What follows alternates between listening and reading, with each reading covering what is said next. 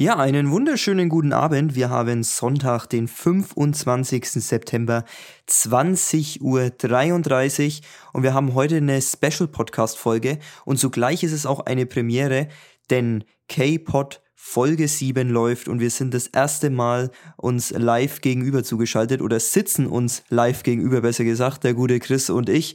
Live aus Seoul, Chris, wunderschönen guten Abend. Ja, endlich mal live aus Seoul und die Uhrzeitangabe stimmt diesmal bei dir mit meiner überein. Ja, dieses Mal stimmt die Uhrzeit. Wir haben 20.33 Uhr. In Deutschland wäre es jetzt, wenn ich zurückrechne, 13.34 Uhr, aber heute stimmt die Angabe. Und heute Special-Folge. Wir haben heute noch einen Gast mit in der Podcast-Folge mit dabei. Wir sind nicht nur zu zweit, sondern haben das Team hier komplett vor Ort heute, denn mir gegenüber sitzt neben dem Chris auch noch der gute Lukas. Wunderschönen guten Abend, Lukas. Servus, hi.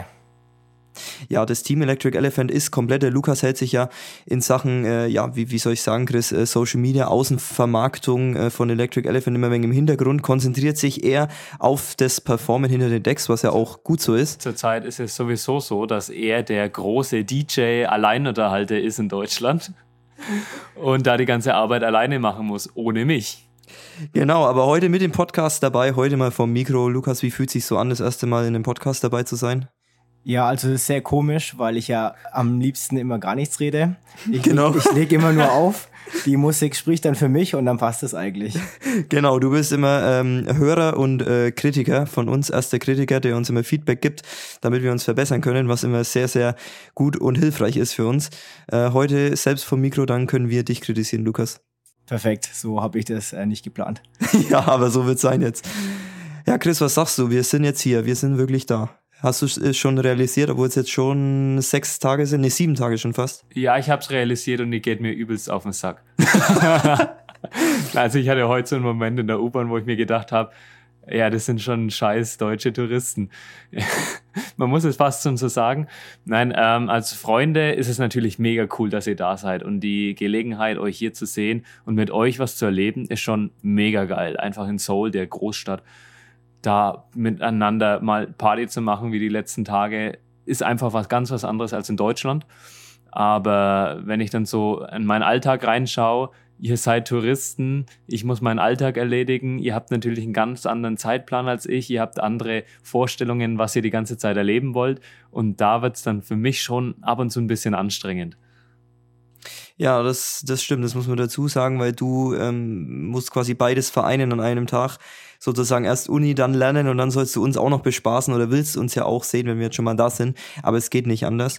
Ähm, am Wochenende war es jetzt schon ein bisschen besser, aber wir reisen ja dann nächste Woche noch zusammen nach Busan weiter. Da hast du uns dann den ganzen Tag in der Backe, Chris. Ja, ihr meint nur, dass es besser war. Ich habe eigentlich die letzten drei Tage damit verbringen wollen, beziehungsweise ich wollte da mehr machen in Richtung Sprachstudium, aber wir waren die ganze Zeit im Club. Also gefühlt waren wir die ganze Zeit im Club. Ja, und haben dementsprechend lang geschlafen, weil wir spät bei schon wieder aufgehender Sonne ins Bett erst gekommen sind. Ja, Lukas, wie gefällt's dir so? Die ersten Eindrücke hier äh, in Seoul, jetzt sind wir fast eine Woche da. Ähm, was sagst du dazu? Also es ist auf jeden Fall sehr interessant, mal was völlig Neues. Ähm, der weiteste Punkt entfernt von meiner Heimatstadt und äh, die Kultur neu kennenlernen und vor allem ähm, dann doch mit dem Chris, der schon ein paar Wochen da ist, dann wegzugehen, der noch den einen oder anderen Tipp hat. Für uns macht es auf jeden Fall einfacher hier. Ja, für mich ist es auch der weiteste Punkt äh, von der Heimat weg bisher in meinem Leben. Und was du vergessen hast, Lukas, gerade ist das gute Essen. Wir sind uns hier am Durchfressen den ganzen das, Tag. Das stimmt. Also wir essen hier die ganze Zeit gefühlt am Tag vom Pyeongchang äh, irgendeinen kleinen Snack äh, holen oder dann wirklich in irgendwelche Barbecue äh, Restaurants in der letzten Ecke, die dann sich als äh, goldene Perle herausstellen. Das ist schon äh, sehr interessant. Ich habe euch ja auch direkt gleich mal gezeigt, äh, das Triangle Gimbap. Äh, Wer es nicht kennt, das ist so ein typisches Kimbap. Man kann es jetzt deutsch erklären als Sushi-Rolle mit Gemüse gefüllt. Ähm, gibt es entsprechend auch in dieser Dreiecks-Variante in guten Pyeongcham zu kaufen und als Snack oder sogar als Abendessen ist das echt mal ganz gut. Ja, ich muss auch dazu sagen, das kostet ja glaube ich nur 1200 Won ein so ein Ding. Das ist quasi ein guter, eigentlich ein guter Euro bei uns und das mal so als Snack zwischendurch. Äh, man wird gut satt davon, muss ich sagen. Also es reicht aus. Du hast gerade nur die Mini-Variante angesprochen. 1200 Won für die Mini-Variante. Ja, die, die kaufen wir immer. Die in Anführungsstrichen 3XL-Variante, wo man schon echt gut satt wird, wenn man zwei isst, die kostet sogar bloß 1500, also 300 Won mehr. Das ist absolut in Ordnung. Ja, gibt es auch in allen verschiedenen Variationen. Ich glaube, der Lukas hat sich schon durchgetestet durch ein paar. Was ist so dein Favorit, Lukas? Ähm, also dieses Bibimbap gibt es auch bei dem Triangle, das war sehr gut. Und ansonsten kann man da eigentlich wenig falsch machen. Also ich hatte jetzt noch kein schlechtes dabei. Ja, gibt es mit Frühstücksfleisch innen drin, es gibt es mit Gemüse. Ich hatte immer die Thunfisch-Variante, die mir sehr gut geschmeckt hat. Also da gibt es immer einiges zur Auswahl im Kühlregal. Und das Gute ist ja, dass diese, die, diese Pionnichongs, also ähm, wie übersetzt man es deutsch, Chris? Mini Convenience ja. Store auf Englisch, also so ein ja, Minimart, sage ich jedes Mal. Genau, und die haben 24-7 auf. Das heißt, man kann immer hin, wenn man mal schnell einen Snack oder ein Getränk braucht, gibt's auch fast an jeder Straßenecke so gefühlt. Äh, Im Prinzip die Spätis, äh, wie sie in Berlin üblich sind, äh, hier in Seoul an jeder Straßenecke. Und das ist echt Gold wert, muss ich sagen. Das ist mit das Beste hier in der Stadt. Der Wochenrückblick.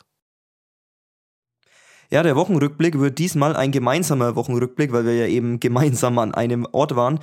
Und es geht mal los hier mit, dem, mit der Flugreise. Wir sind ja rübergeflogen, jetzt eine Woche her, vergangenen Sonntag sind wir gestartet. Lukas, für dich war es der erste Flug in deinem Leben. Was sagst du dazu? Äh, warst du nervös vorm Start? Ähm, nervös war ich jetzt nicht. Ich war ein bisschen gespannt, weil es ja angeblich beim Abheben immer so äh, spannend oder toll sein soll. Äh, war auch sehr angenehm der Start. Ähm, das Einzige, was mir jetzt negativ aufgefallen ist, war beim langen Flug, dass man wirklich dieses ständige Dröhnen hatte. Wenn man dann schlafen will oder sich ein bisschen entspannen will, ist es dann eher schwierig. Ja, das Dröhnen der Turbinen meinst du? Da ist es gut, äh, Kopfhörer zu haben oder wie der Chris ja hier im Podcast schon mal empfohlen hat, spezielle Noise Cancelling ja, Kopfhörer zu haben. Cheaten. Cheaten beim Fliegen ist einfach Noise Cancelling Kopfhörer aufzusetzen. Das ist richtig. Ja, ich hatte leider keine. Ich habe dann aber mir Musik auf die Kopfhörer gegeben. Ich habe dann zwischendurch, glaube ich, mir mal zwei Stunden äh, klassische Musik, Mozart, Beethoven, die ganze Sparte mir auf die Ohren geknallt, weil ich dachte, dadurch kann ich vielleicht ein bisschen besser einschlafen. Aber ich habe es ja im Podcast hier schon mal erwähnt. Ich kann in Fahrzeugen nicht schlafen und ich konnte leider auch nicht im Flugzeug Flugzeug schlafen, Chris. Du hast ja gesagt, ich werde es vielleicht schaffen, aber ich habe es nicht geschafft. Ich weiß es nicht. Ähm, ich bin auf jeden Fall damals auch die ganze Zeit wach gewesen. Ich habe nur kurz geschlafen. Lukas, war es bei dir auch so? Ja, also ich würde sagen, zwei Stunden in Summe war mein Schlaf. Allerdings muss ich auch sagen, dass es für uns auch ein Vorteil war, dass wir da zwei Tage komplett wach waren oder sogar fast drei, weil wir dadurch direkt dann schlafen konnten und kaum Jetlag hatten. Ja, eben. Also bei mir war der Jetlag am Anfang so ein richtiges Problem, würde ich mal behaupten. Gerade nach drei Tagen hat es dann so richtig gekickt. Bei euch jetzt habe ich gar nichts mitbekommen, dass ihr wirklich mal euch beschwert nee. hättet. Nee, wir hatten überhaupt gar keinen Jetlag eigentlich. Man muss dazu sagen, an dem Samstag, bevor wir abgeflogen sind, haben wir noch äh, aufgelegt in Burg Bernheim auf der Kirchweih. Und da sind wir dann auch erst um, ja, ich glaube, drei oder halbe vier im Bett gewesen abends und sind dann dementsprechend früh um sieben schon wieder losgefahren zum Flughafen, hatten da schon eigentlich im Prinzip wenig Schlaf, waren da schon wach und waren dann die ganze Zeit ja wach bis zum Flughafen. Dann sind wir von München nach Istanbul geflogen, da nochmal Aufenthalt und dann die lange, die, der lange Flug, zehn Stunden von Istanbul nach Seoul. Und wir waren ja, wie wir gerade schon erwähnt haben, auch da die ganze Zeit wach. Das heißt, wir waren zwei komplette Tage wach und sind dann quasi passend in Korea am Abend ins Bett gegangen. Das heißt, wir hatten direkt den Rhythmus, den man in Korea hat und sind nicht angekommen am Tag und mussten erstmal schlafen, sondern sind da noch wach geblieben und dann abends genau ins Bett. Deswegen hat der Jetlag nicht wirklich gekickt. Der erste Abend war ein bisschen, bisschen äh, schwer, sag ich mal, weil man halt total müde war. Aber dafür hatten wir die nächsten Tage keinen Jetlag. Zumindest war es bei mir so, bei dir, Lukas, glaube ich auch. Ja, ich schließe mich da direkt an. Das war genau das Gleiche. Dafür, dass ihr aber zwei Tage am Stück quasi wach wart, habt ihr nach dem Flugzeug echt beschissen ausgeschaut. Ja, wir haben beschissen ausgeschaut, wir haben beschissen gerochen, wir haben uns beschissen gefühlt. Also erstmal unter die Dusche im Hotel, total verschwitzt und dann ab ins Bett, ja. Also ich denke, das geht noch schlimmer. Wir haben das schon einigermaßen gut hingekriegt. Das stimmt, ja, das stimmt. Wetter war angenehm, war nicht zu heiß, war nicht zu kalt. Wir hatten das passende Outfit dazu an. Wir hatten es gut gewählt, haben uns nicht zu warm oder zu kalt angezogen. Äh, nur die Klimaanlage im Flugzeug war, muss ich sagen, etwas nervig, vor allem beim 10-Stunden-Flug. Und man hat dann auch echt festgestellt, als wir am Anfang in dieses Flugzeug eingestiegen sind, ich weiß nicht, ob du es mitbekommen hast, Lukas, aber da war gefühlt ja jeder fit sozusagen. Äh, oder man hat nichts gehört. Und dann am Ende, wo wir angekommen sind, haben, glaube ich, zwei Drittel des Flugzeuges rumgeschnupft, rumgehustet wegen der Klimaanlage. Mich hat es zum Glück nicht erwischt. Also mich etwas, aber war nicht äh, so schön, die Klimaanlage.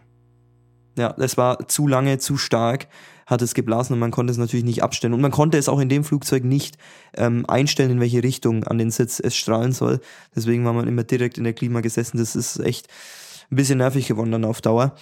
Und weil wir schon beim Flug jetzt sind, was richtig nervig war, dann fliegt man schon so lang und kommt dann endlich an und braucht dann aber am Flughafen noch so ewig, weil halt immer noch diese verdammten Corona-Beschränkungen äh, sind. Und jetzt haben wir schon weniger noch gehabt als du, Chris. Aber es war richtig nervig, weil wir sind angekommen, mussten erstmal gefühlt äh, tausende Papiere vorzeigen.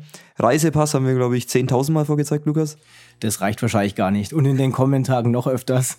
ja, also Reisepass äh, muss man auf jeden Fall immer griffbereit haben, weil man den ständig vorzeigen muss. Das ist echt nervig. Also wir hatten erst die Kaeta, wo der Chris erklärt hat, vorzeigen müssen. Nee, die hat man gar nicht vorzeigen müssen im Endeffekt.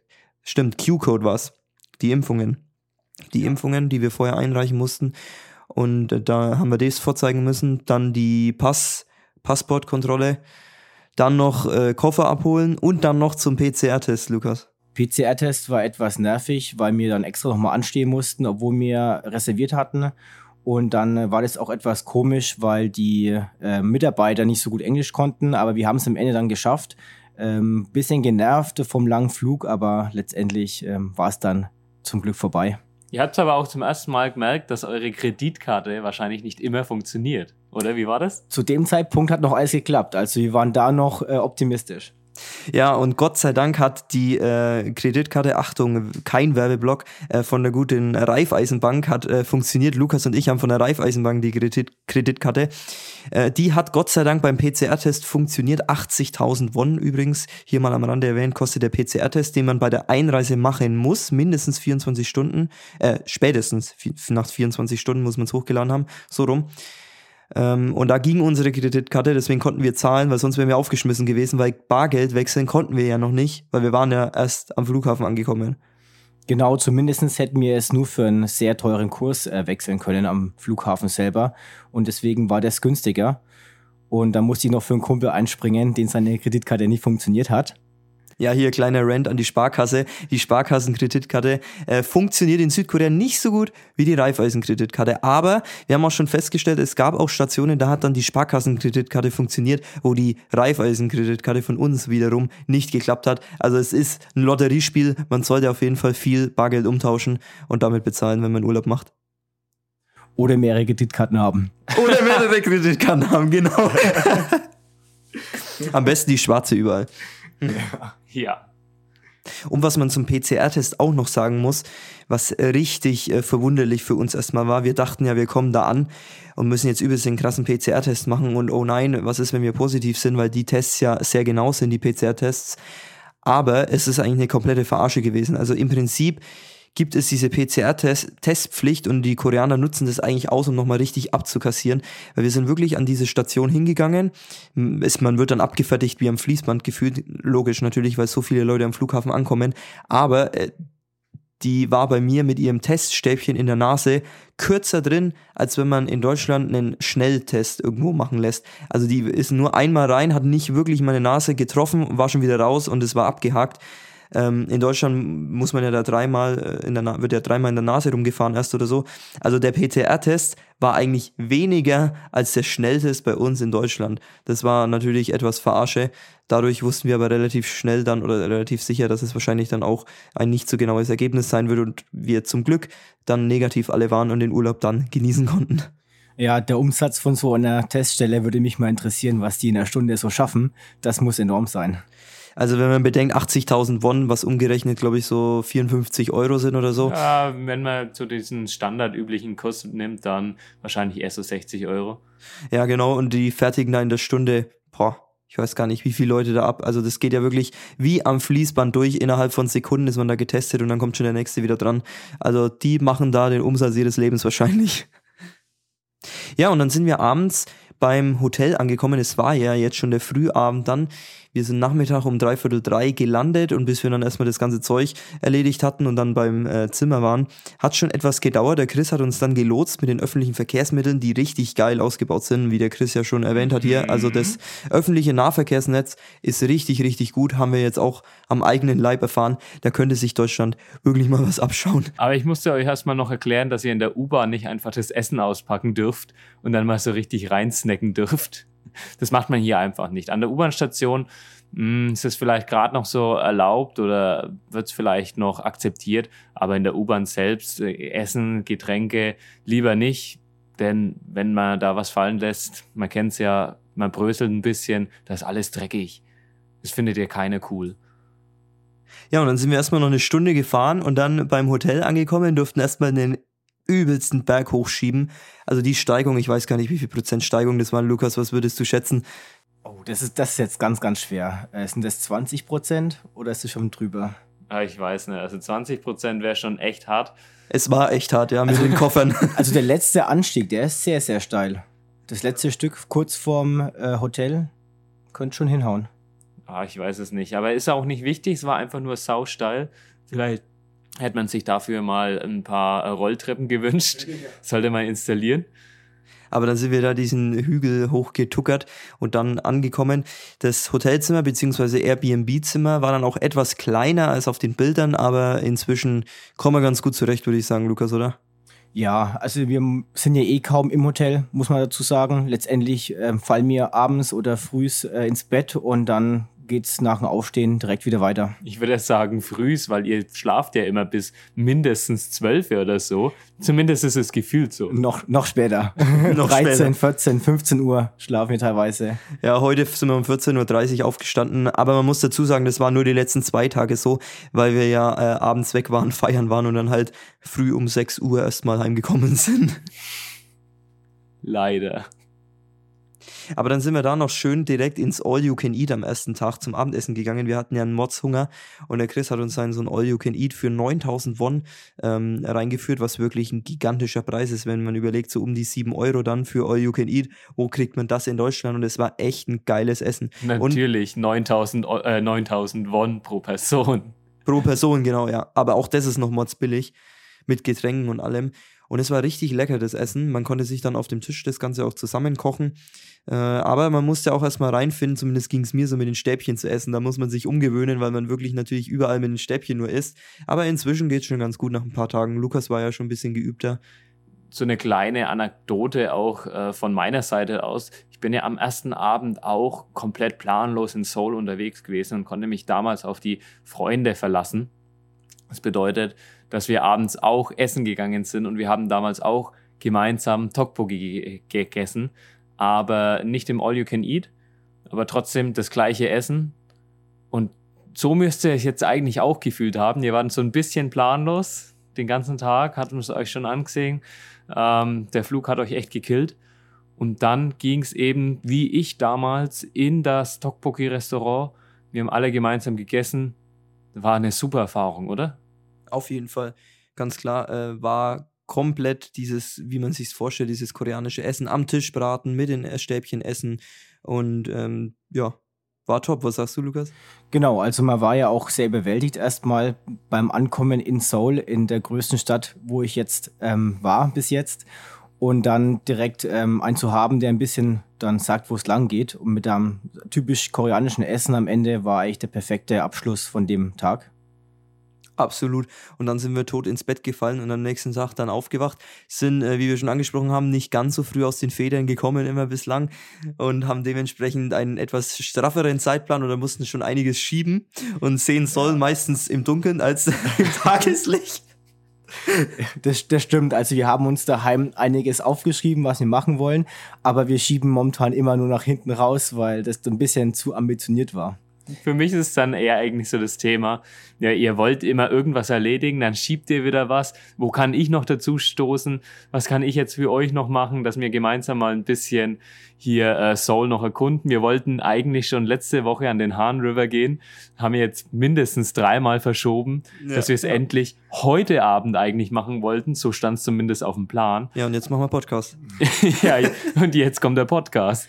Nein, ähm, am Mittwoch stand es aber auch nochmal auf der Liste, weil der gute Lukas, der kennt natürlich auch viele Begriffe hier in Seoul nicht, beziehungsweise viele Plätze. Und dann steht halt zum Beispiel ähm, die, die Brücke am Han River, die nachts beleuchtet sein soll, die wunderschön aussehen soll, plötzlich am Mittwochabend drin.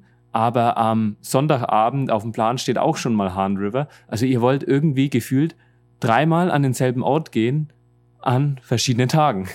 Naja, ganz so ist es auch nicht, weil ich quasi den Han River auf zwei, drei Tage gelegt haben, hab, wo man es eventuell machen kann und dann sucht man sich einen Tag aus und den Rest streicht man dann, äh, eben wo man es halt noch schafft ähm, oder wo es noch gut reinpasst.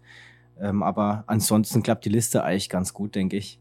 Und man muss auch sagen, dass Soul bei Nacht oder abends einfach auch am schönsten ausschaut, weil es sehr viel beleuchtet ist und ich würde sagen, wenn wir alles jetzt nur am Tag gemacht haben, hätten wir nicht so viel schöne Eindrücke gesammelt wie abends oder nachts. Ja, es ist mir auch schon aufgefallen, dass Soul in der Abenddämmerung, so muss man dazu sagen, also diese Mischung aus, man erlebt mal Soul am Tag, aber als auch am Abend und in der Nacht, das ist natürlich perfekt. Also so wie es ihr gerade macht, ist natürlich die perfekte Gelegenheit, Soul zu erkunden. Genau, weil unterm Tag ist dann blauer Himmel, es scheint die Sonne, blendet vielleicht einen ein bisschen, ist vielleicht ein bisschen zu warm und dann so ab äh, 16, 17 Uhr wird's dann richtig schön, wenn die Sonne etwas tiefer steht und man vielleicht nochmal irgendwie im Tempelpalast ist und dann richtig schöne Sonnenuntergangsfotos mit den Tempelhäusern machen kann, ist die ideale Szenerie. Absolut, absolut, muss man dazu sagen. Ähm, wir hatten auch wirklich Bombenwetter bislang und ich hoffe, es hält jetzt auch noch so, aber der Wetterbericht sieht gut aus. Also keinen Regen bis auf einen Tag mal am Vormittag, wo wir dann eh gepennt haben, wie, die, wie die meiste Zeit am Vormittag. Von daher hat das alles gepasst. Und ansonsten Bombenwetter, 28 Grad meistens, dann ein bisschen 26, 25 Grad auch an manchen Tagen, aber da könnten die, könntet ihr in Deutschland äh, jetzt, würdet euch freuen über dieses Wetter, was wir hier haben. Also wir verlängern den Sommer hier mal, nachdem wir nach Seoul geflogen sind und können uns nicht beklagen.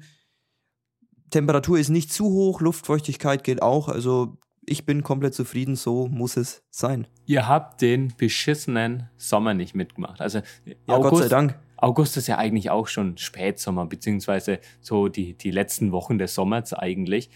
Aber da war es dann so richtig warm, feucht, Luftfeuchtigkeit hoch. Jeden Tag war es mindestens 30 Grad. Das müsst ihr nicht mitmachen. Für alle, die nach Seoul reisen wollen, macht es wirklich so im Bereich äh, Mitte, Ende September.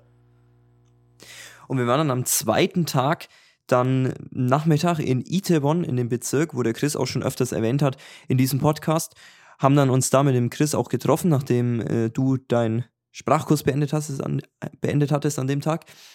Und sind dann in so ein schönes, wunderbares äh, Café gegangen, Chris, was so wirklich abgelegen war vom Schuss. Wirklich geile Location, schön hergerichtet und haben so einen schönen Eiskaffee, habe ich mir da reingezimmert. Du hast so einen schönen Zimttee äh, gehabt, äh, Chris. habe ich auch, glaube ich, in der ersten, zweiten Folge oder wie auch immer schon erwähnt gehabt. So einen geilen Tee hatte ich noch nie in meinem Leben gehabt. Zum zweiten Mal getrunken und dann mit euch natürlich unterwegs. Es ist nicht mehr die gleiche Erfahrung wie beim ersten Mal. Aber es war einfach cool, mit euch dann gemeinsam unterwegs zu sein. Und der Lukas hat sich so ein schönes Törtchen dann noch rausgelassen. Ne? Ja, da gab's sehr interessante Gebäckvarianten und ich habe einfach mal das äh, genommen, was mir am ehesten westlich essbar erschien. und es war dann etwas so wie so eine Nussschnecke, sage ich mal, in die Richtung, aber hat sehr gut geschmeckt. Aber ich habe auch ein Stück probiert, mir wäre es ein bisschen zu trocken gewesen, muss ich sagen. Mir wäre es ein bisschen zu teuer gewesen. Ja, also das ist schon ein sehr fancy Café gewesen mit äh, sehr fancy Preisen.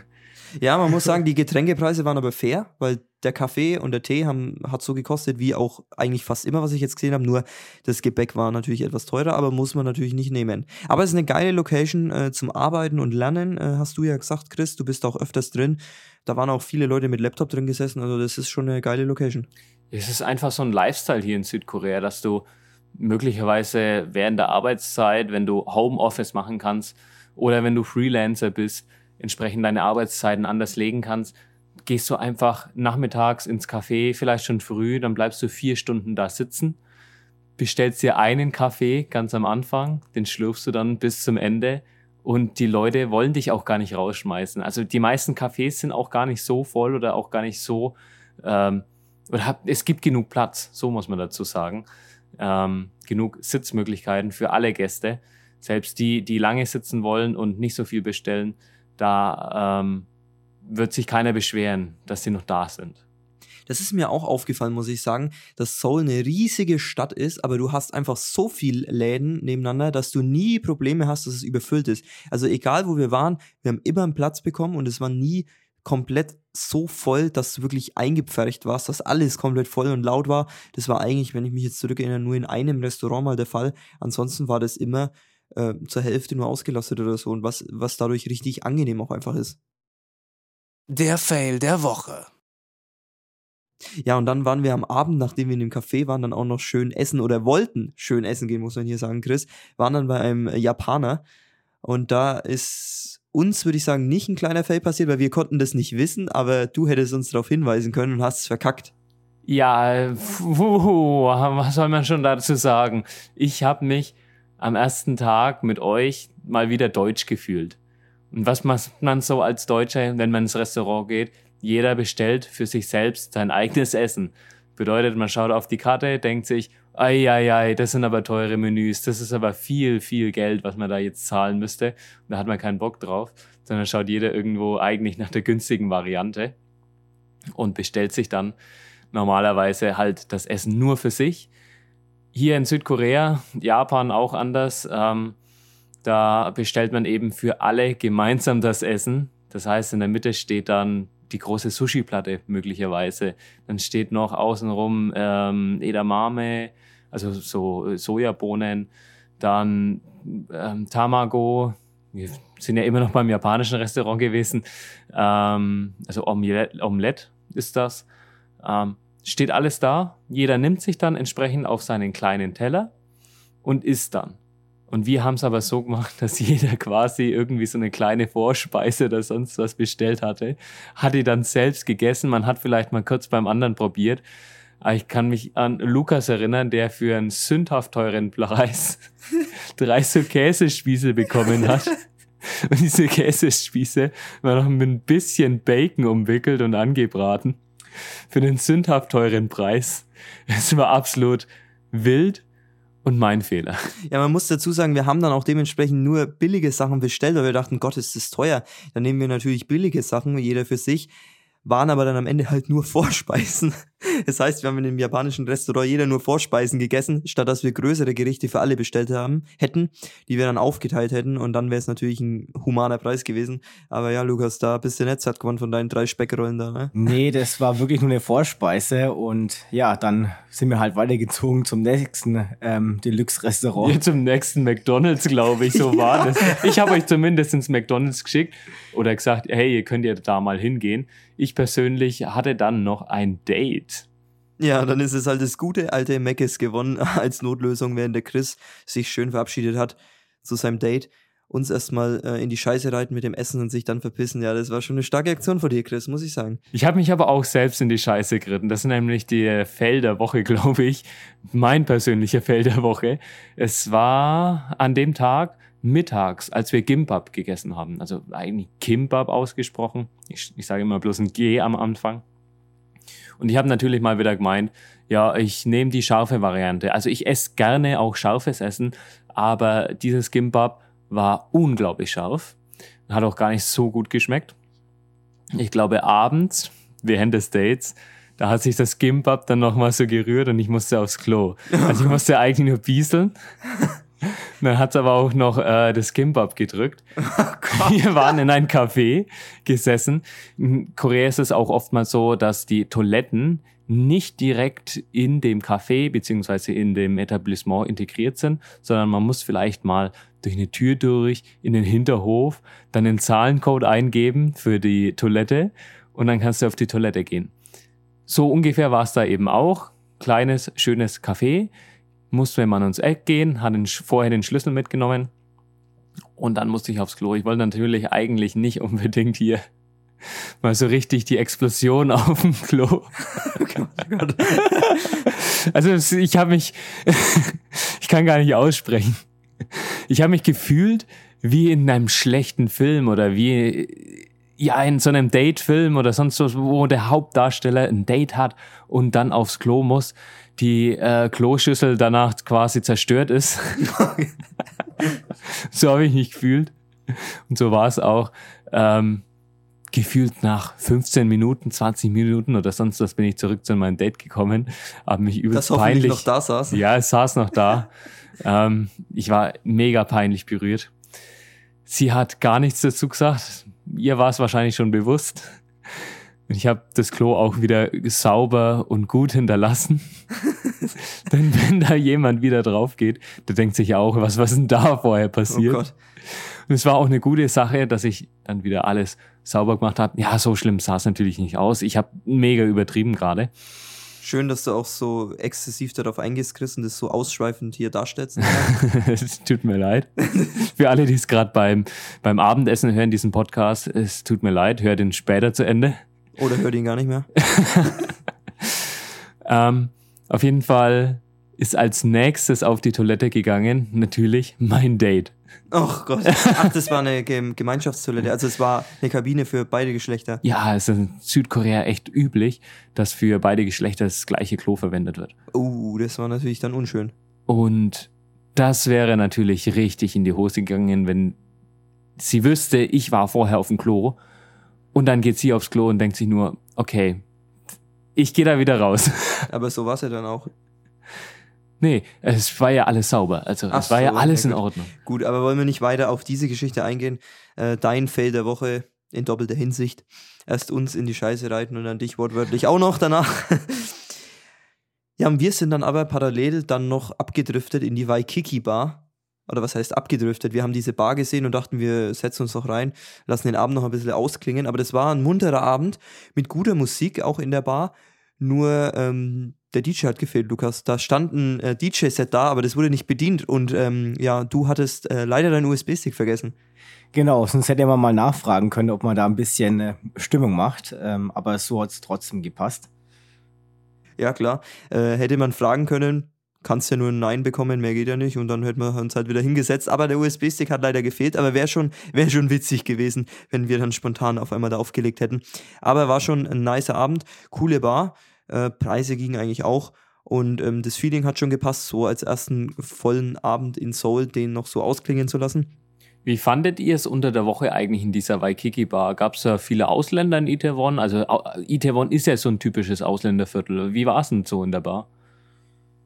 Äh, ich würde jetzt nicht sagen, dass da viele Ausländer waren. Es waren schon ein paar, aber ich würde sagen mehr Einheimische. Aber es war sehr human vom Aufkommen der Leute her. Also es war jetzt nicht überfüllt, aber es war schon gut was los auch. Also es lief für einen Dienstagabend schon relativ viel Masse auf den Straßen rum.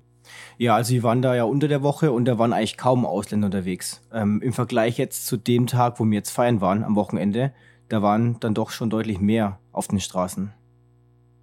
Ja, und dann sind wir dementsprechend auch erst wieder sehr spät ins Bett gekommen und haben am nächsten Morgen dann äh, wieder schön ausgeschlafen, beziehungsweise sind nicht aus den Federn gekommen und waren dann mal so um gediegen 13 Uhr bereit zum Frühstück, Lukas, ne?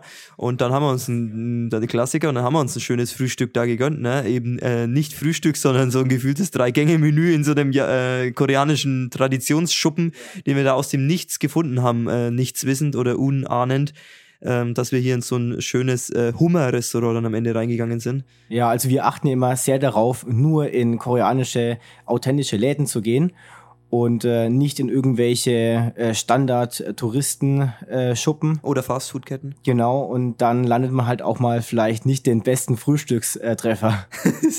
dann waren wir im Hummer-Restaurant zum Frühstücken, haben dann dementsprechend Mittag gegessen, hat aber von der Uhrzeit immer hingepasst. Aber das war schon auch ein Erlebnis. Also es war, ähm, ja, wie soll man sagen, sehr rustikal eingerichtet, aber dadurch auch sehr authentisch. Ich glaube, es war sehr koreanisch authentisch in dem Fall und haben uns dann ein schönes, ordentliches Menü reingepfiffen. Vor allem wir drei und keiner wollte Hummer essen. Ja, keiner wollte Hummer essen in einem Hummerrestaurant, das war auch eine starke Aktion. Ja. Das heißt, es blieb für uns nur ein Menü von sechs Menüs übrig, wo es keinen Hummer gab. Und was haben wir dann da alles nochmal uns rausgelassen? Das war so eine Pizza mit äh, Honig, was man drüber tun konnte. Und Gorgonzola-Pizza war's. ja, genau. Und dann noch dazu so eine äh, Bibimbap, nur als Suppe mäßig. Oder wie heißt das? Chris ist hier der Fachmann. Boah, wenn du mir das jetzt so beschreibst, wo ich gar nichts mit anfangen kann, keine Das Ahnung. war so eine Gemüse. Gemüsesuppe eigentlich. Ja, so, so Frühlingssprossen hat man rein und Nudeln. Klingt für mich einfach nach normales Suppe. Okay. Und Bulgogi mit Reis hat jeder noch eine Schüssel bekommen. Genau, also ja. Bulgogi, ähm, Schweinefleisch, sehr scharf, würzig für meine Verhältnisse. ah, sehr gut, sehr gut. aber sehr gut, ja. Ja. Ich konnte es allerdings nicht essen, weil es mir ähm, zu stark gebrannt hat irgendwann. Man muss ja eh dazu sagen, wir haben schon festgestellt, ich vertrage nicht so viel scharf, beziehungsweise gewöhne mich jetzt erst langsam dran und ich werde mal ausgelacht, dass ich mich schon beschwere, dass es zu scharf ist, Der wo die Felix. anderen hier sagen, so, das ist ja gar nichts. Der Felix muss ja nur die Chilischote mit den Augen anschauen und dann sagt er schon, oh, das Essen ist mir zu scharf. Er hat es noch nicht mal probiert, aber das Essen ist einfach zu scharf. Das stimmt. Und die Portionen sind immer sehr groß, wenn man zusammen bestellt. Also wir haben das zu dritt gar nicht geschafft. Ja, also wir waren drei Personen. Hätten wir das für zwei Personen die Menge bestellt, hätten wir es vielleicht gerade so wegbekommen. Vielleicht wäre immer noch was übrig geblieben. Aber für drei Personen war schon, war schon eigentlich, hat man sich schon mies gefühlt, dass man so viel stehen lassen musste. Aber es wäre einfach nicht mehr reingegangen. Dabei muss man sagen, dass wir beobachtet haben, dass die Einheimischen hier immer relativ viel stehen lassen von ihrem Essen. Also die rechts neben uns haben gefühlt die halbe Pizza und äh, die halbe Suppe noch übrig gelassen. Ja, das war für mich auch sehr überraschend, dass hier so viel übrig gelassen wird, weil ich daheim esse eigentlich ähm, in Deutschland ja mein Essen fast immer auf. Also in den seltensten Fällen habe ich mir zu viel äh, entweder selbst gemacht oder in einem Restaurant, dass ich die Portion nicht schaffe. Also das ist bei uns immer schon äh, relativ gut tariert, aber hier wird echt viel übrig gelassen, Chris, muss ich sagen. Ja, auch bei den Getränken muss ich zugeben. Denn ich habe es hier schon erlebt, dass sich jemand eine Cola zum Essen dazu bestellt. Und der trinkt vielleicht nur so ein Viertel von der Cola und lässt den Rest stehen. Also ein Getränk kann man doch immer noch, noch in die Zwischenräume mit reinpressen. Eben, und man zahlt ja auch dafür. Also das ist schon etwas verschwenderisch. Ja, das ist richtig. Man zahlt dafür und man dann lässt man es einfach stehen. Das stimmt. Ja, und man muss auch dazu sagen, nochmal zum scharfen Essen zurückzukommen. Ich muss auch sagen, es ist fast überall Schärfe drin. Also du kriegst hier fast überall gut gewürztes Essen. In den seltensten Fällen ist es wirklich ähm, mild, aber ich muss sagen, langsam gewöhnt man sich auch dran. Und es ist auch nicht oft so, dass es mir zu scharf wäre. Aber in manchen Dingern, da habe ich schon, da habe ich schon mal ein bisschen das Essen stehen lassen müssen oder das war mir zu scharf. Vielleicht ist es dir nicht so scharf vom Gefühl her, aber dein Kopf läuft natürlich richtig rot an. Ja, das kann natürlich sein, ja. Aber man muss auch sagen, dass selbst mir einige Sachen hier zu scharf sind. Also wir hatten es schon ab und zu mal, dass selbst ich dann gehustet habe oder noch mal einen Schluck Wasser brauchte, weil die dann teilweise doch sehr scharfe Parts Kenne kenn ich aber auch, denn es ist aber meistens so, dass man sich so ein bisschen verschluckt, dass es eher so in den Rachen raufgeht Ja. oder fast schon mal in die Luftröhre rein, also gefühlt in die Lunge reingeht und dann muss man die ganze Zeit husten. Also das ist unerträglich. Aber weil wir gerade schon so bei den Eindrücken in Seoul allgemein sind, habe ich auch, ähm, muss ich sagen, nicht lange das Gefühl gehabt, äh, Ausländer zu sein. Also am Anfang ist es ein bisschen ungewohnt, wenn man ähm, nach Seoul kommt oder nach Korea und dann dementsprechend die Masse, also 90 Prozent der Leute, die man sieht, logischerweise Asiaten sind und man selber Europäer. Das war am ersten Tag vielleicht ein bisschen ungewohnt, aber, aber dann hat man sich relativ schnell eigentlich, ähm, ja, da eingewöhnt und jetzt ist es, finde ich, gar nicht mehr so komisch. Aber man wird schon oft noch von Leuten äh, angeguckt, äh, längere Zeit, muss ich sagen, Chris. Also das, was du beschreibst oder beschrieben hast in den ersten Folgen, nehme ich so auch wahr. Also man muss wirklich sich darauf einstellen, dass man hier selbst der Ausländer ist und dass die Leute einen anschauen. Äh, Wir schauen die Asiaten in Deutschland an und die schauen halt uns Europäer in Asien an. Ist ja völlig logisch. Bei mir hat es, glaube ich, ein bisschen länger gedauert, diese Realisation, dass ich wirklich hier lebe und dann auch mich hier normaler und wohlfühle. Denn ich habe, glaube ich, erst so vor ein, zwei Wochen realisiert, beziehungsweise mal den Moment gehabt, dass ich mir gedacht habe, okay, es ist völlig normal, jetzt die ganze Zeit asiatische Gesichter zu sehen und keine Europäer. Und als ich dann plötzlich eure Gesichter gesehen habe, denke ich mir so, hm, ist anders. Ja, es ist auf jeden Fall anders, ungewohnt, verkehrte Welt einfach. Man muss es, man muss es mal erlebt haben. Äh, und es ist einfach, jetzt ist man selbst der Ausländer. und hat quasi verkehrte, verkehrte Rollen. Aber man gewöhnt sich schnell dran. Der Lukas ist, glaube ich, immer noch nicht angekommen in Soul, so in seinem Kopf. Ja, also es ist schon sehr viel anders hier und ähm, das Ganze mal richtig zu realisieren, wo man eigentlich ist und wie weit es eigentlich weg ist, ähm, ist tatsächlich gar nicht so ähm, schnell oder sag ich mal, man gewöhnt sich zu schnell daran, dass man einfach ein Soul ist, ohne es richtig zu realisieren. Ja, das sehr viel anders ist. Wir waren gestern auch auf dem Lotte World Tower oben und haben einen Blick über die gesamte Stadt gehabt. Auch auf dem Namsang Tower waren wir vor ein paar Tagen mal oben, also auf dem äh, Berg. Immer nur äh, nachts wohlgemerkt. Immer nur nachts wohlgemerkt, ja. Aber das ist auch besser so, wenn man dann wirklich das schöne Lichterspiel der ganzen Stadt sieht. Und es ist ja, es ist nicht, es ist nicht vorstellbar für uns, so eine Riesenstadt zu sehen. Es ist Wahnsinn wie weit es reicht. Man sieht überall nur Stadt in alle Himmelsrichtungen, weil sich das auch so durchschlängelt äh, an den Hügeln vorbei. Es ist echt Wahnsinn, Chris. Ähm, jetzt wissen wir, was du uns da berichtet hast in den ersten Folgen. Jetzt wissen wir es selber einzuschätzen. Klar, aber ich muss immer noch dazu sagen, jedes Mal, wenn ich ganz normal in der Stadt unterwegs bin, dann fühlt es nicht, sich nicht ganz so extrem an. Wenn man jetzt auf dem Lotte World Tower oben ist, äh, so ungefähr auf 500 Metern Höhe und es ist ja nichts außenrum, was entsprechend gleich hoch wäre, dann sieht man natürlich nur die Stadt. Und dann sieht man in die Ewigkeit nur Stadt.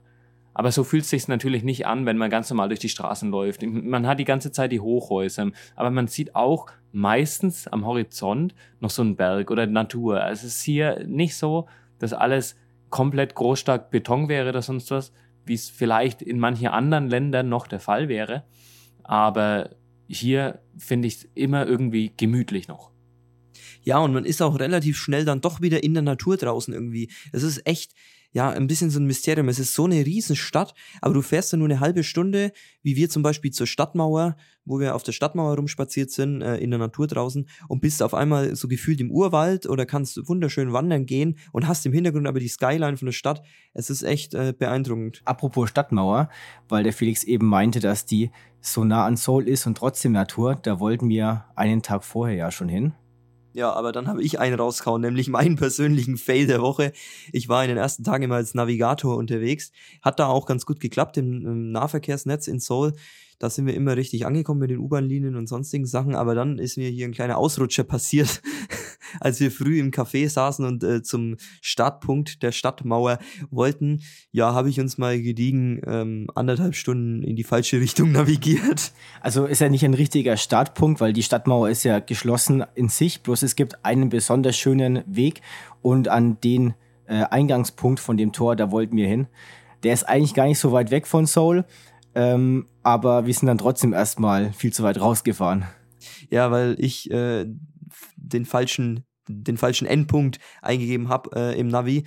Da haben wir einfach nicht oder habe ich nicht richtig drauf geschaut, ob das wirklich der richtige Punkt ist. Ich habe aus dem Reiseführer äh, einen Bezirk eingegeben, aber das war dann irgendwie komplett falsch und wir haben es nicht überprüft mehr und haben darauf einfach vertraut auf das, was ich eingegeben habe und sind dann am Ende mitten in der Pampa gelandet. Das allerbeste war natürlich, als ich früh morgens noch in der Konkok-Uni war und dann schaue ich so aufs Handy, hey, wo seid ihr gerade unterwegs? Jo, wir haben uns gerade mal gediegen eineinhalb Stunden verfahren, weil der Felix keine Karten lesen kann. naja, was heißt keine Karten lesen kann? Ich habe einfach nicht mehr nachgeschaut. Ich habe es eingegeben, habe ein bisschen rausgezoomt halt und es war von der Himmelsrichtung richtig, aber halt viel zu weit draußen und es war nicht ersichtlich, ähm, dass da eben nicht die Stadtmauer ist, beziehungsweise ich habe es einfach nicht gesehen. Das war einfach ein Fehler, der passiert ist und dann haben wir es natürlich erst gemerkt, als es schon viel zu spät war. Ja, also wir waren irgendwo außen im Wohngebiet. Das sah am Anfang noch ganz gut aus. Dann sind wir da relativ lange rumgelaufen gelaufen, bis wir irgendwann in irgendwelchen äh, sehr dubiosen äh, Hinterhöfen, Hinterhöfen waren. waren. ja. Und dann haben wir irgendwann mal festgestellt, dass es vielleicht nicht bei der Stadtmauer ist. Und dann habe ich mal nachgeschaut, wo wir eigentlich sind und habe festgestellt, dass wir nicht nur anderthalb Stunden zu viel weit rausgefahren sind, sondern jetzt auch noch ganz gediegene anderthalb Stunden wieder zurückfahren dürfen. Ja, dann war der Tag natürlich im Eimer. Die Stadtmauer haben wir nicht mehr gemacht. Aber dann haben wir halt ein, ja, das traditionelle Village haben wir dann noch angefahren. Und, und wieder mal abends bis nachts.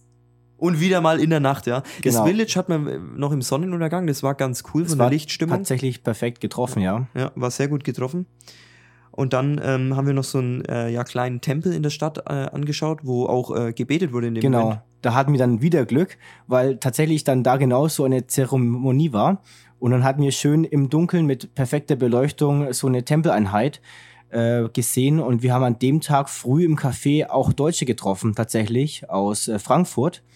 Und die haben uns berichtet, dass sie da nur vorbeigelaufen sind, weil die alle zu waren, die Tempel.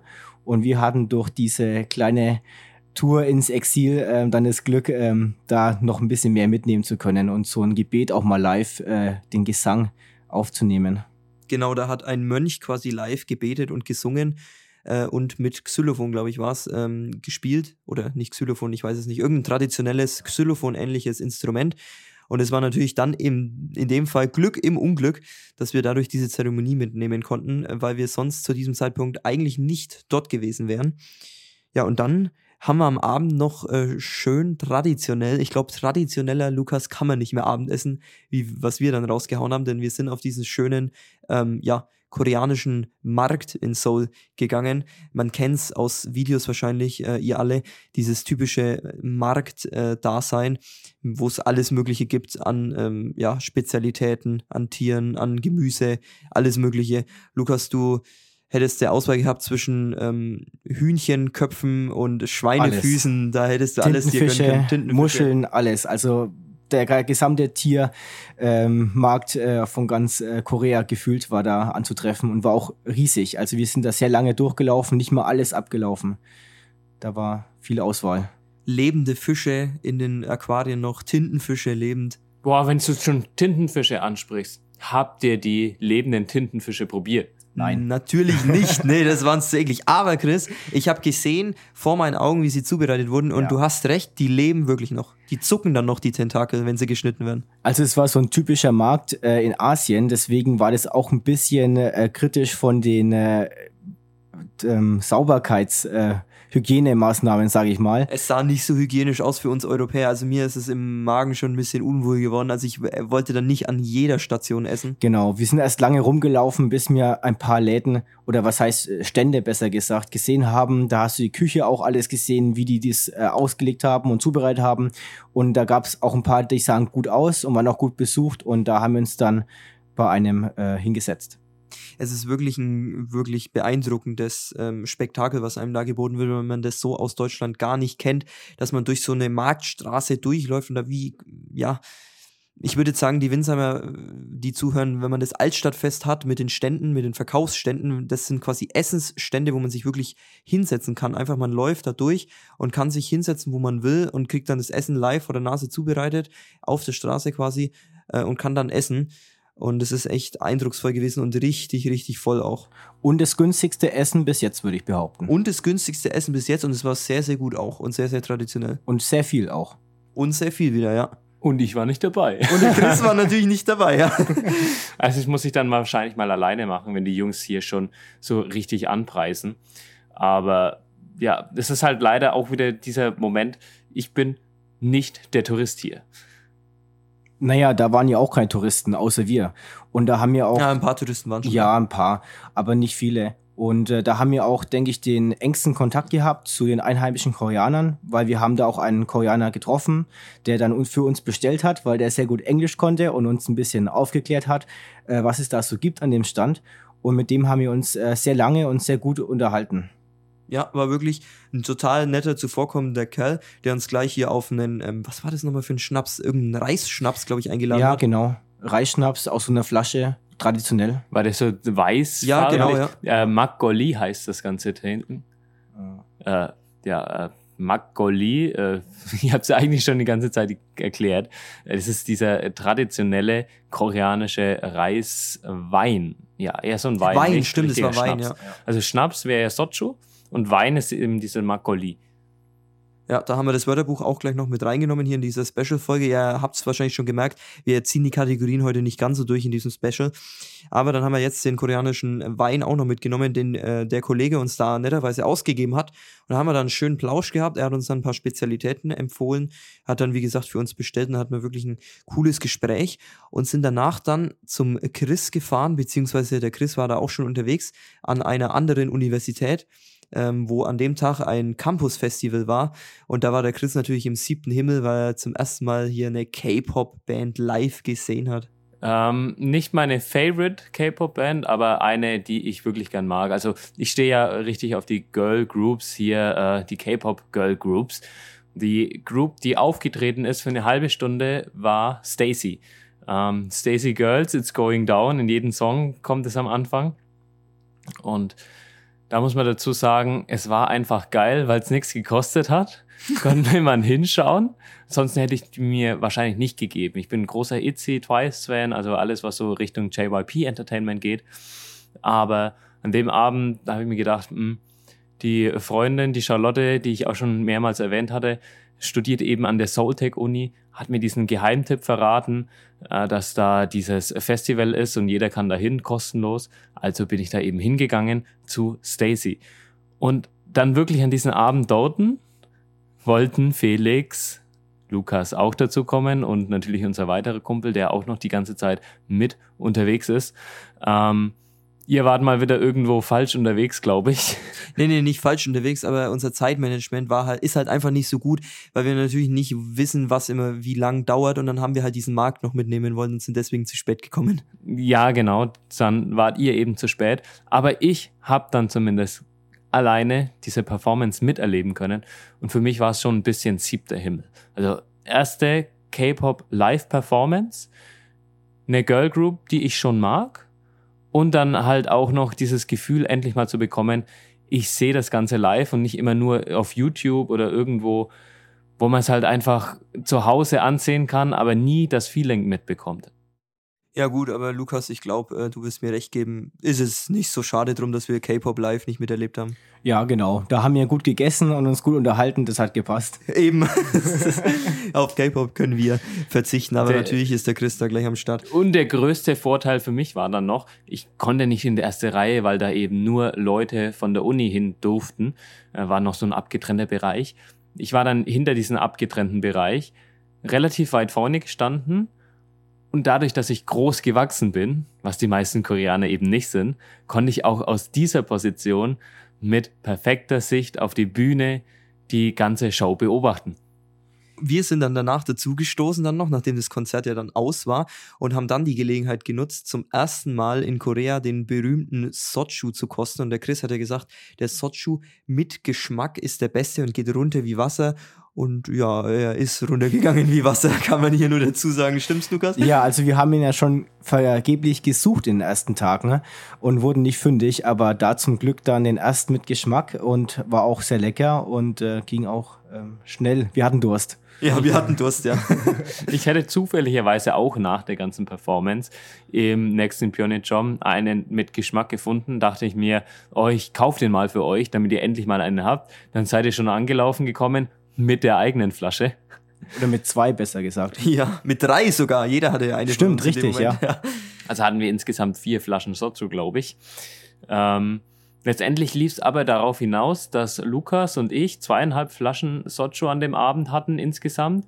Ich glaube, Felix nur ein paar Schlücke, aber nee, der war halbe ja. Flasche, eine halbe Flasche. Ja, ein paar Schlücke. Eine halbe Flasche. Es war die halbe Flasche.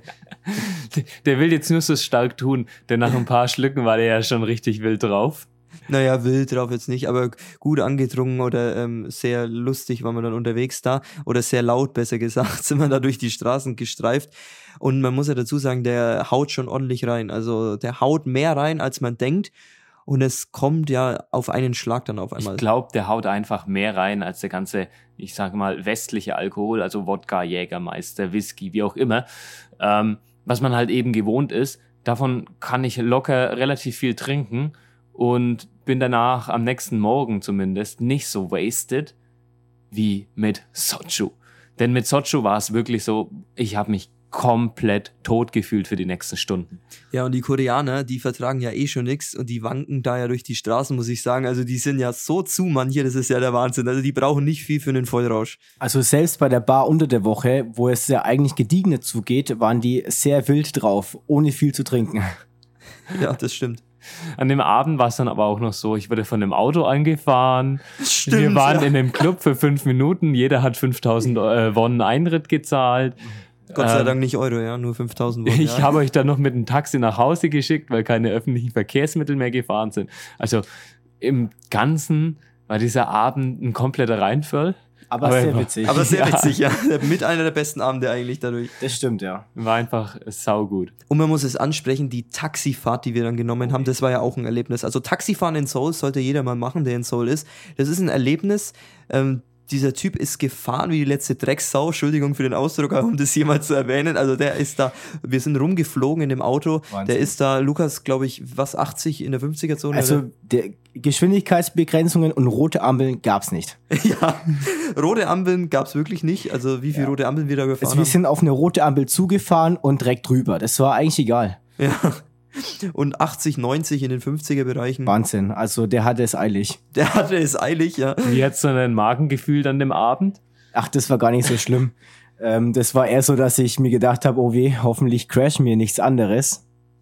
Aber es war schon eine wilde Fahrt. Also ich hatte schon zu kämpfen, ein bisschen, oder was heißt zu kämpfen? Also mir wurde es ein bisschen übel stellenweise, da musste ich mich ein bisschen konzentrieren und dann ähm, mich äh, ja wieder ein bisschen runterkommen, aber dann ging es eigentlich, aber der ist wirklich da um die Kurven gescheppert wie ein Wilder. Wahrscheinlich war es eine bessere Achterbahnfahrt als im Everland in Südkorea.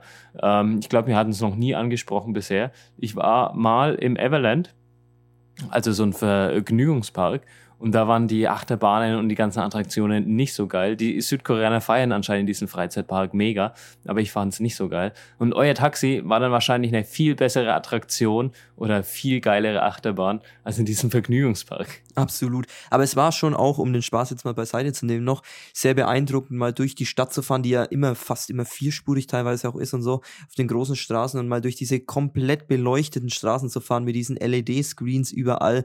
Und ja, man hat sich wirklich gefühlt wie im Film Tokyo Drift in dem Fall, also wirklich wie in Tokio oder halt Seoul, Soul in dem Drift? Fall. Soul Drift und dann auch, weil der Taxifahrer so gefahren ist, wirklich Ja. wie in diesem Actionfilm, ja. Und dann am nächsten Tag haben wir dann endlich die Stadtmauer ja mitgenommen. Diesmal sind wir richtig hin navigiert. Lukas Weil, hat dann ja. übernommen, ja. Genau. Ab, ab der Navigation von Felix ins Nirgendwo war ich dann der Navigator. Ja, genau. Ich habe äh, den, ähm, wie sagt man, ich habe den Navigationshut dann feierlich übergeben. Die Navigationskappe, äh, wie man auf dem Boot so schön sagt zum Kapit Kapitän. Genau. Und dann sind wir zur Stadtmauer und da äh, schön wandern gewesen. War sehr ähm, gutes Wetter wieder zum Glück und sehr beeindruckend auch die Aussicht und der Weg. Und dann haben wir dann am Ende den Pavillon da noch erreicht und erstmal fett gegessen wieder, Lukas. Ne, fetter als eigentlich gewollt. Das stimmt. Wir haben eigentlich gedacht, wir kaufen uns so ein kleines, überteuertes Sandwich und haben dann am Ende eine riesen Portion bekommen. Genau, da waren dann äh, vier kleine Sandwiches mit, ich weiß gar nicht, was war da drin, ähm, Käse, Schinken und das Ganze noch in Honig wieder eingelegt. War mir ein bisschen zu süß dann die Kombination, aber hat schon gepasst. Und dann Pommes auch noch dazu. Sehr gute Pommes und waren alles gut frittiert, also sehr lecker. Ja, sehr leckeres Essen. Und das war das erste Mal, wir haben uns ja schon fast gewundert äh, über unser Standardbesteck, was wir aus Europa kennen, dass wir es da bekommen haben, aber da war tatsächlich mal Besteck ausgelegt und keine Stäbchen, ja. Und dann äh, mussten wir von dem Pavillon wieder zurück runterlaufen in die Stadt, weil der Pavillon war ein bisschen auf dem Hügel oben gelegen, in der Natur draußen. Und nachdem wir ja mit unserem Zeitmanagement, wie wir schon öfters jetzt hier gesagt haben, nicht ganz so on point waren, wurde es dann auch schon wieder dunkel. Das heißt, wir mussten uns ein bisschen sputen und mussten aber durch den kompletten Wald wieder runter, ohne Beleuchtung dementsprechend. Und es war auch ein wilder Heimweg, ja. Ja, wir hatten dann 40 Minuten äh, Marsch ähm, im Wald.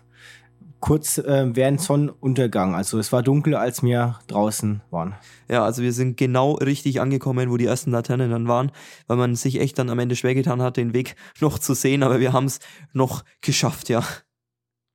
Und dann sind wir wieder fett essen gegangen, nochmal.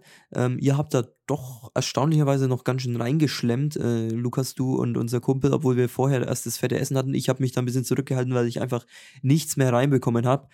Und sind dann äh, feiern gegangen. Chris, du hast uns ja dann quasi zum Club gelotst, beziehungsweise in das Feierviertel Hongdae, glaube ich. Da waren wir doch dann eigentlich erst essen, so richtig essen. Ja, ja, genau, das meinte ich ja. Aber Ah. genau, in Hongdae waren wir, wo du uns hingelotst hast, in diesem Die Feierbezirk. Story hast du gerade erzählt. Genau, ja. Ah. Chris ist schon wieder unaufmerksam. nicht, un, nicht unaufmerksam, aber es ist jetzt dieser Punkt, wo ihr Sachen erlebt, wo ich einfach nicht dabei bin und dann kann ich da irgendwie überhaupt nicht mit anknüpfen. Ähm, aber es geht hier jetzt wirklich um Hongdae, die, äh, ja, das eine Ausländerviertel, kann man dazu sagen. Das sind viele Studenten, würde ich mal un äh, sagen, unterwegs. Es sind viele junge Leute unterwegs, also so Anfang, Mitte 20. Gerade viele Ausländer, die eben im Austauschsemester sind, mal vier Monate in Seoul sind und das Nachtleben von Seoul erkunden wollen. Die gehen hier feiern. Die schauen auch die ganzen Street-Performances an, die man am Tag, Nachmittag bis in den Abend hinein erleben kann. Und wir waren dann aber auch zum ersten Mal im Club Aura. Wie hat's euch gefallen? Ja, teils, teils. Also ich bin ein bisschen negativer eingestimmt. Am Anfang war es noch relativ gut oder war ich relativ positiv gestimmt, weil ich dachte, ja, ähm, geil, geile Mucke, wir sind reingegangen und es war natürlich, wie du schon in der letzten Folge erwähnt hattest, Chris, totale Abfahrt. Also da habe ich mich gefreut und dachte, jetzt kommt genau unsere Musik, EDM, Haus, jetzt knallt's durch. Aber ähm, ja, Lukas. Dann kam Du- nur K-EDM, würde ich mal behaupten. Dann kam nur K-EDM und vor allem 25.000 Mal das gleiche am Abend. Ja, also er hat zwar schnell gestartet und auch gut, allerdings gab es danach keine Steigerung mehr. Das Set war dann ungefähr immer auf einem Niveau und äh, teilweise hat er sehr starke, aggressive Lieder gespielt und danach irgend so eine koreanische Schnulze, sage ich mal, was dann die Stimmung völlig gekillt hat. Und dann nach dem dritten Mal vom gleichen Set, beziehungsweise das vierte Mal, wurde es dann sehr anstrengend und keiner hatte mehr groß Lust. Ja, man muss wirklich dazu sagen, irgendwann hat man dann festgestellt, dass diese DJs, also es waren vier DJs, die sich den ganzen Abend abgewechselt haben. Jeder hat immer so eine Stunde gespielt und dann wurde wieder gewechselt, im gleichen Rhythmus sozusagen. Und jeder hatte gefühlt das gleiche Set vorbereitet. Also es haben sich so 40 Prozent immer überschnitten der Lieder. Und die haben dann immer, wenn sie wieder drangekommen sind, haben sie immer das gleiche Set gespielt. Also die haben wirklich ein Set vorbereitet, das sie immer wieder durchgespielt haben, den ganzen Abend. Und auch alle DJs untereinander viele Lieder doppelt. Also ich habe teilweise Lieder an dem Abend zehnmal gehört. Und ich denke, alle, die zuhören, werden dann äh, zustimmen können. Es ist halt richtiger Abfuck dann, wenn man dann irgendwann beim dritten Mal merkt, es ist immer nur das Gleiche und dann kann man halt einfach nichts mehr genießen. Dann hat man einfach keinen Bock mehr. Vor allem der Chris und ich hatten den USB-Stick dabei. Wir hätten auch einfach ein paar Lieder spendieren können. ja, wenn die schon scheinbar kein Geld haben, mehr Ja. Sets vorzubereiten. Ja, wir, wir hätten als deutsche DJs ja hier auch mal schön fett auflegen können. Aber ich glaube, in Korea ist es einfach so, du musst dich da richtig zuschütten, dann ist es dir egal, welcher Song läuft, weil du kriegst eh nichts mehr mit. Ja, wahrscheinlich waren die alle nur betrunken, nur Oder du musst dich halt beim ersten DJ schon drum kümmern, dass du eine nette Bekanntschaft schon triffst und dann gehst du halt beim zweiten DJ vor den Club und dann gehst du beim dritten äh, DJ äh, wieder rein in den Club, dann hörst du vielleicht ein anderes Set und dann gehst du halt wieder raus oder so. Also du unterhältst dich dann halt einfach mit den Mädel draußen, kannst da irgendwie mit der Bekanntschaft äh, wenn noch Sochu trinken in Pyeongchang oder irgendwie noch unterwegs sein, weil im Club ist es eh viel zu laut, da kannst du dich nicht mal unterhalten. Ja. Aber irgendeine andere Beschäftigung neben dem Club braucht man schon. Ja, aber es ist schon vieles ranzig dann im Nachhinein gewesen, muss ich sagen, weil Ja. erstmal viel zu laut einfach, der ganze Club. Also ohne Ohrstöpsel braucht man da wirklich nicht If reingehen. you ain't redlining, you ain't headlining. Also das ist bei denen die Devise. Die Musik klingt absolut beschissen. Die Musikanlage ist Ja. auch absolut beschissen eingestellt. Alles fett komprimiert bis zum Ende. Im roten Bereich. Ja. Ja, leider ist es nun mal so, aber es kickt halt komplett rein. Also ich frage mich, wie die Koreaner das schaffen, äh, ihre Ohren äh, gesund zu halten, wenn die jede Woche einfach die komplette Übersteuerung haben. Also das hält man wirklich ohne Kopfhörer, äh, ohne Ohrstöpsel, kann man das nicht aushalten. Das ich wäre gestorben, hätte ich die nicht gehabt. Vor allem jeder Club hat vorne außen auf der Straße eine Box stehen und selbst die sind schon so laut, dass man sich teilweise die Ohren zuhalten muss und selbst die übersteuern schon so hart, dass man sich denkt, oh weh, wie würde es wohl drinnen sich anhören, weil die übersteuern so absolut und DJs, ich weiß nicht, wie man das als DJ nicht schnallen kann, dass man vielleicht nicht komplett bis in den roten Bereich, bis es klippt, hochpegelt. Ja, Wahnsinn. Also da können sie mal von, von uns in Deutschland lernen, würde ich da sagen. von, von studierten Audioingenieur, nein, das ist ein studierten Muckler, ja.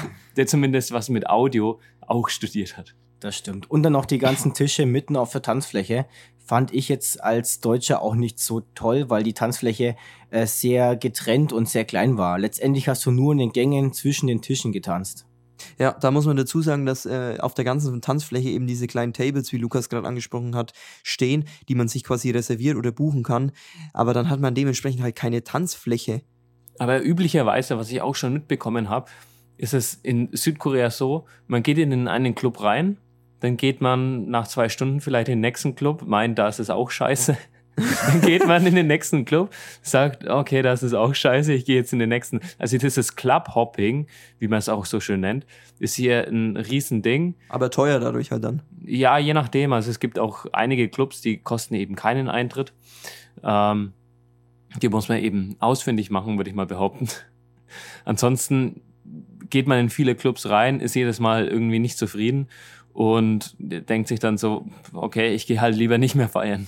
Ja, das haben wir am zweiten Abend auch gemacht. Da waren wir auch dann vom ersten Abend ein bisschen angeschlagen von der Musik und haben dann auch ein bisschen genauer schauen wollen, wo wir wirklich rein wollen. Und dann waren wir auch wirklich nur viel auf der Straße unterwegs, am Laufen von Club zu Club. Du hörst außen, was läuft, bist nicht ganz zufrieden, willst dafür kein Geld ausgeben. Und es fällt auch sehr stark auf, dass auf den Straßen eigentlich schon fast mehr los ist als in den Clubs. Ja, und wir sind dann am zweiten Abend in Itaewon gewesen und haben dann, wie gesagt, keinen wirklichen Club gefunden, mit dem wir zufrieden waren. In den kostenlosen Schuppen, wo wir drin waren, hat es uns auch nicht getaugt, weil es einfach viel zu voll war da drin, äh, viel zu eng. Und die Musik war jetzt auch nicht so perfekt. Also man muss schon sagen, wir dachten, in Deutschland kriegen wir wenig unseren Stil, den wir haben wollen, wo wir drauf abgehen können, auf dieses EDM-Hauszeugs. Und ich habe schon richtig scharf gemacht, dass es hier in Soul besser abgeht. Genau, aber dann war es im Prinzip tatsächlich schlechter, oder Lukas? Ja, also in Deutschland ist die Clubkultur in unserem Genre auch schlecht. Allerdings haben wir noch den Vorteil, dass es ähm, Bonus-Events gibt, also spezielle Themenabende, zu denen wir quasi gehen können oder wenn die Clubs spezielle Bookings haben an DJs. Ja, gibt's hier aber auch. Ich meine, das, das könnt ihr jetzt nicht so nach einer Woche oder nach zwei Abenden hier sagen, hey, ähm, spezielle DJs gibt's hier in Südkorea nicht. Ja, das schon. Ja, das nicht. Aber es ist schon aufgefallen, dass man hier wirklich, ähm, ja, noch weniger unseren Nerv trifft. Entweder man hat Hip-Hop, was wir eh nicht mögen, also auch hier ist Hip-Hop sehr verbreitet in den Clubs, oder man hat dann ähm, Mainstream-Schuppen, die an sich noch mit das Beste wären äh, von, der, von der Musikauswahl, aber waren halt total überfüllt, hat also auch keinen Spaß gemacht. Dann hat man die Techno-Clubs, die dann wiederum zu viel sind, was wir auch wieder nicht wollen. Ähm, ja, und dann bleibt nicht mehr so viel übrig. Und dann hat man eben diese ähm, Clubs, wo wir am Vorabend drin waren, mit diesem, ja, Chris K hat gesagt, KEDM, genau. K KEDM. Und da war das Problem, dass der Drop, den haben die gefühlt bei jedem Lied verwendet. Also immer der gleiche Drop. Egal welches Lied, dann wird der gleiche Drop. Immer Big Room, immer der gleiche Drop, dann viele Samples noch eingespielt, immer die gleichen und es wiederholt sich alles und da hat man halt auch nicht den Bock drauf einfach, den ganzen ja, Abend. ja, wenn man es schon einen Abend erlebt hat, dann ist es natürlich so, dass man am nächsten Abend vielleicht nicht mehr das gleiche erleben will, wenn man eh schon nicht so drauf gespannt war. Ähm, da muss man es halt wirklich vielleicht so machen, äh, wie es mir passiert ist. Auf, zu mir ist ja einfach ein Girl komplett random hergelaufen und hat mich nach der Nummer gefragt. Gut, dann habe ich halt meine Nummer hergegeben. Die haben mir nur gedacht, hey, war das nicht eigentlich gerade eine blöde Entscheidung, zu einer komplett fremden Person die Nummer zu geben? Aber hat sich dann ganz gut rausgestellt. Ich hatte dann zumindest einen relativ guten Abend, weil ich eben entsprechend draußen noch äh, mit dieser Person etwas verbringen konnte und mich unterhalten konnte und hatte dann eben auch entsprechend die Abwechslung an dem Abend. Dann fand ich es eigentlich schon wieder wesentlich besser, als nur acht Stunden oder sowas in dem Club Uz, Uz, Uz zu hören. Ja, acht Stunden waren wir nicht drin gestanden, aber es wird halt relativ schnell langweilig und eintönig, weil halt einfach immer das Gleiche kommt, immer der gleiche Drop, dann teilweise, wie gesagt, die gleichen Lieder ständig und dann ähm, ist es auch noch viel zu laut. Also ich weiß nicht, ob die Koreaner einfach alle äh, so schnell so betrunken sind, dass die das dann nicht mehr wahrnehmen und dann einfach denen das scheißegal ist oder keine Ahnung. Es ist eine andere Kultur scheinbar. Ich denke, für einen guten Abend fängt man irgendwo in der Bar an, geht vielleicht noch zur zweiten Bar und dann besucht man noch zwei, drei Clubs. Ist vielleicht dann nicht der billigste Abend, aber man hat Abwechslung und nimmt das Nachtleben ganz gut mit. Ja, das war, denke ich, gut zusammengefasst jetzt. Und dadurch haben wir eigentlich jetzt alles erzählt, was wir so erlebt haben in den letzten Tagen. Wir haben jetzt eine Woche rum, die wir jetzt hier sind. In Seoul sind jetzt noch fünf Tage mit Chris in Seoul, reisen dann zusammen, auch mit Chris am nächsten Wochenende, wo er keinen Sprachkurs hat, also frei hat, nochmal für ein paar Tage nach Bus Busan weiter. Da bin ich auch sehr gespannt. Sind ein bisschen am Strand dann noch, können ein bisschen baden gehen hoffentlich. Das Wetter hält. Zum Glück, laut Wetterbericht. Von daher sind wir gespannt und können, denke ich, jetzt zum Abschluss kommen. Lukas, du schaust dir so, hast noch was, was dir auf der Seele brennt. Ja, also in Busan sind wir gerade noch so in der Badesaison, wenn wir Glück haben. Und unser Airbnb ist auch direkt am Strand. Das heißt, wenn wir da nochmal ein, zwei sonnige Tage, warme Tage haben, dann können wir nochmal richtig den Sommer genießen am Ende. Ja, dann lassen wir nochmal alles schön baumeln, die richtig die Seele Oh baumeln lassen. Hoffentlich nur die Seele. Ja. Ja, nur die Seele baumeln lassen. Ich weiß nicht, was der Felix gerade schon wieder gemeint Nee, hat. was du schon wieder die anspielen Füße, die wolltest. Füße hier. meint der Chris natürlich. Ne? Genau, ich weiß nicht, was der Chris hier schon wieder für Anspielungen machen wollte. Nein, nein, ich wollte nur sagen, die, Nein, die, nein, Fü nein. die Füße baumeln lassen, die Seele baumeln lassen, ähm, andere Dinge, das Handtuch baumeln lassen. Äh, ja, auf jeden Fall freue ich mich auch schon drauf, dann mal richtig Urlaub machen zu können. Drei Tage mit den Jungs. Und für mich geht's dann wieder ganz normal weiter. Der harte Alltag in Seoul. Ja. Und ich treffe auch noch einen Kumpel, äh, der da wohnt tatsächlich in Busan. Der war schon mal vor ein paar Jahren in Bad Windsheim. Über dem äh, Kampfsportzentrum war der da eingeladen, hat uns unterrichtet quasi äh, bei in Hapkido. Das ist ja eine koreanische Kampfsportart und den sehe ich da auch wieder. Ja, also wunderbar verknüpft. Kannst du den auch treffen? Er war zu Besuch in Deutschland. Da hast du ihm ein bisschen quasi was zeigen können. Jetzt wird es dann umgedreht der Fall sein. Ja, Chris, jetzt haben wir es wirklich durchgezogen. Wir waren jetzt hier oder sind ja jetzt auch noch eine Woche hier zusammen mit dir, haben jetzt hier diese Podcast-Folge auch durchgezogen, dieses Special. Was sagst du denn jetzt, Chris, dein Fazit? Wir haben lange geredet darüber, wie könnte es sein. Wie ist es denn jetzt? Was ist dein Eindruck jetzt so insgesamt? Für, für mich jetzt meinst du, Genau, für, für die, dich. die, die Tage mit euch sind, ja. Ähm, es fühlt sich nach so ein paar Tagen eigentlich schon so als Standard an, dass ihr da seid. Aber ja, ich fühle mich irgendwie so, dass es meine, mein eigenes Erlebnis sein muss, hier noch in Seoul zu bleiben, hier wirklich äh, das Leben noch ein bisschen länger zu leben. Und es ist cool, dass ihr da seid. Aber es ist auch so ein, so ein bisschen Störfaktor gerade, denn ich habe zu viel deutschen Kontakt, meiner Meinung nach. Ich komme zu wenig in diese äh, koreanische Sprache rein in diesem Moment und kann äh, mich auch gar nicht so auf die Schule konzentrieren, weil eben ständig auch irgendwas anderes ist. Ähm, wenn ich mit meinen Freunden aus der Schule unterwegs bin, dann ist auch meistens natürlich irgendwas anderes, aber man kommt relativ schnell wieder auf den Punkt zurück, dass man wirklich gemeinsam auch Koreanisch lernt.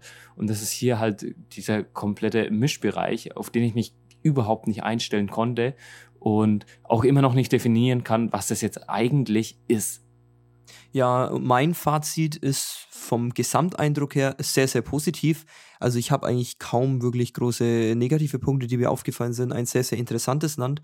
Ich bin froh, dass du uns überreden konntest, Chris, das wirklich zu machen, dass wir jetzt hier sind. Ähm, das öffentliche Nahverkehrsnetz äh, ragt bei mir sehr heraus, auch mit den, mit den ähm, T-Money-Cards, ähm, um das mal zu erklären. Man hat quasi eine Karte, die man sich kauft, so eine Scheckkarte, die man dann aufladen muss an Stationen oder auch mit der EC-Karte, glaube ich, verknüpfen kann. Und dann zahlt man wirklich immer in der U-Bahn-Station. Beim Rausgehen hält man nur diese Karte hin und geht dann durchs Drehkreuz. Und auch im Bus hält man das einfach an so einen, an so einen Sensor hin und dann wird das Geld abgebucht. Und ähm, dann ist es easy going. Also keine, keine Kontrolleure deswegen nötig, kein großer Stress. Es funktioniert alles reibungslos. Könnte sich Deutschland mal was abschauen. Es ist ja auch alles hier überwacht. Also so viele Videokameras, wie ich hier in einem Tag sehe, sehe ich in Deutschland in zehn Jahren nicht. Also. Ja, das ist tatsächlich ein bisschen gewöhnungsbedürftig, dass alles videoüberwacht ist.